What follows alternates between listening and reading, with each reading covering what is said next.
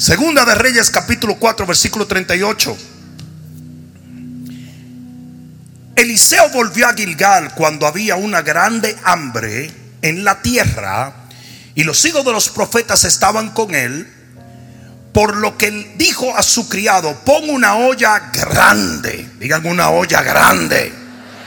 Si vamos a comer, vamos a comer. Y haz un potaje o un sancocho para los hijos de los profetas.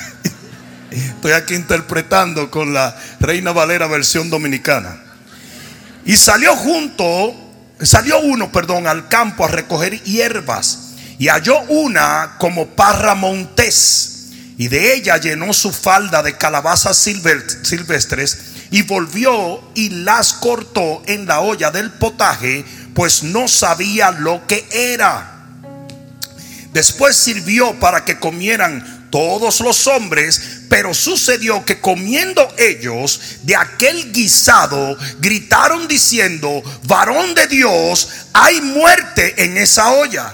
O sea, está envenenada y no lo pudieron comer. Él entonces dijo, traed harina. ¿Cuántos ustedes saben que Dios siempre tiene la solución? Traed harina y la esparció en la olla y dijo, da de comer a la gente, y escucha esto, y no hubo más mal en la olla. Déjame decirte una cosa. Por más veneno que el diablo traiga, Dios siempre tiene un antídoto. Y tu familia va a ser de bendición. Y tu trabajo va a ser de bendición. Y tu matrimonio va a ser de bendición. Porque mayor es el que está en nosotros que el que anda en el mundo. Mucha gente habla del poder del enemigo para envenenar. Yo vine a hablar del poder de Dios para sanar. Alguien debió decir amén. Y aquí hay muchas vidas que vinieron envenenadas y hoy son vidas que sirven para sanar a los demás. Porque tú puedes llegar al reino como un drogadicto, tú puedes llegar al reino como un alcohólico, tú puedes llegar al reino como una mujer amargada o deprimida, pero en el nombre de Jesús, el Señor te va a sanar, te va a restaurar, te va a levantar. ¡Uh! Y tu vida vendrá a ser un testimonio del poder de Dios. Pon la mano en tu corazón y dile gracias Señor. Que tú tienes todas las soluciones a cada uno de mis problemas. Que nada de lo que el enemigo haga podrá prosperar. Porque tú velas por mí. En el nombre de Jesús. Ahora dar mejor gloria a Dios que le hayas dado. ¡Uh! Santo. Siéntate un momentito.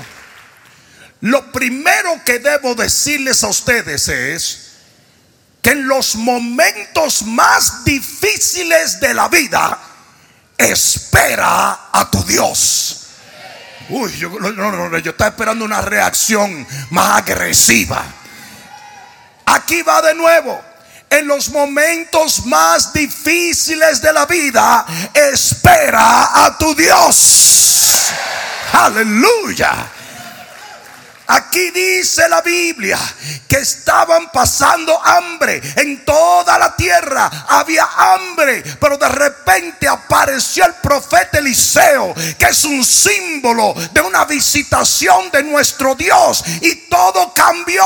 A mí no me importa la situación en la cual vives. Lo importante es que en cualquier momento el Señor hará una aparición en tu hogar, en tu negocio, en tu salud, en tu vida.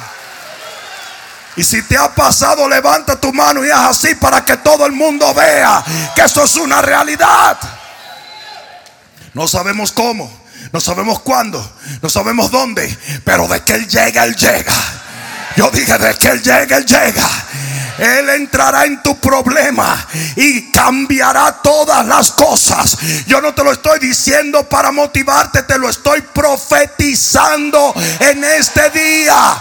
Tu ayuda está en camino. El milagro está en proceso. Prepárate para lo que viene en el nombre de Jesús.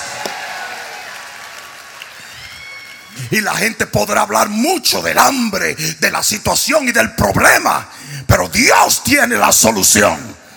Alguien debió decir amén.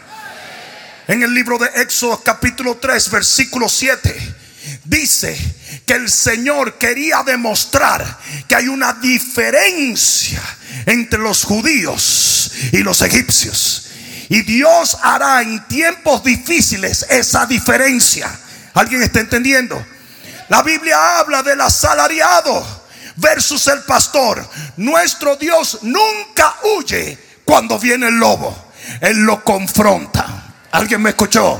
Él lo confronta. Y si bien es cierto que te sientes vulnerable en momentos, como una oveja que está pastando, y cuando el lobo viene te pone nervioso, hay un buen pastor observando tu vida. Él no te va a dejar, Él no te va a abandonar. ¿A quién fue que yo vine a hablarle hoy? La Biblia dice, aunque pases por las aguas, las aguas no te van a negar y aunque por el fuego la llama no arderá en ti, ¿sabes por qué? Porque tu Dios está contigo. Y si Él contigo, ¿quién contra ti? Salmo 23 dice, aunque ande en valle de sombra y de muerte, no voy a temer mal alguno, porque mi Señor está conmigo. Su vara y su callado me infundirán aliento. ¿Hay alguna persona que esté entendiendo la palabra? Él no le huye al conflicto. Él aparece en medio del conflicto. El Señor le dijo a Moisés, yo he descendido porque vi la aflicción de mi pueblo. Yo he visto como los egipcios lo oprimen y yo he venido a libertarlos. Cuando Dios ve tu aflicción, Dios aparece. Él apareció en la fosa de los leones de Daniel. Él apareció en el horno de fuego de Sadrach.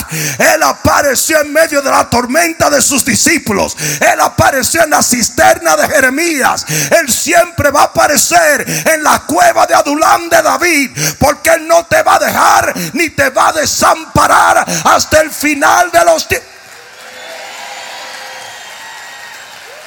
Ya con esto no podemos ir a la casa. Dile al que está a tu lado, Él siempre va a aparecer. Díselo, espéralo, espéralo, espéralo, espéralo, espéralo, espéralo, espéralo.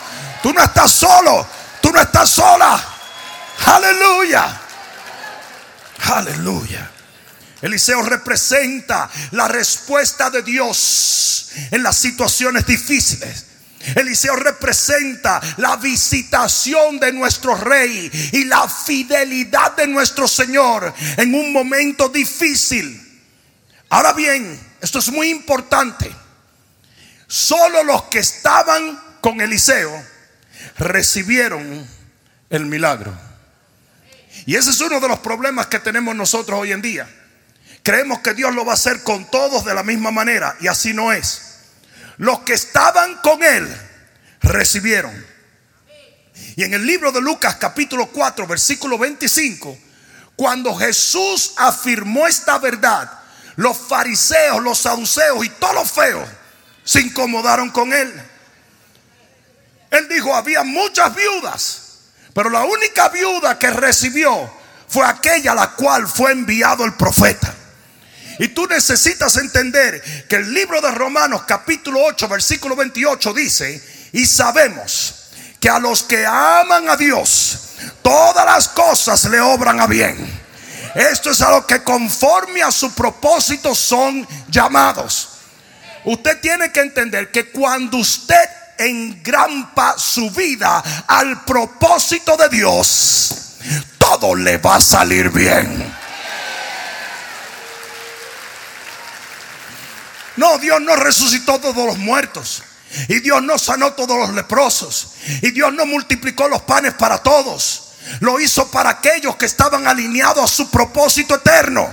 Es por eso que usted tiene que asegurarse que usted está metido en el corazón del propósito de Dios para su vida. Porque eso es lo que pasa. Hay mucha gente que viene y dice, es que yo no entiendo por qué a mí no me pasa y a fulano le pasa. Yo sí te lo puedo decir. Las cosas le obran a bien a aquellos que se alinean a su propósito. Aquellos que actúan y viven conforme al propósito de Dios. Usted tiene que meterse en el propósito de Dios. Lo voy a decir otra vez. Usted tiene la responsabilidad de meterse en el propósito de Dios. ¿Alguien está entendiendo eso, verdad? Ahora muy bien, cuando usted esté en el propósito de Dios, aunque haya hambre, usted va a tener un banquete.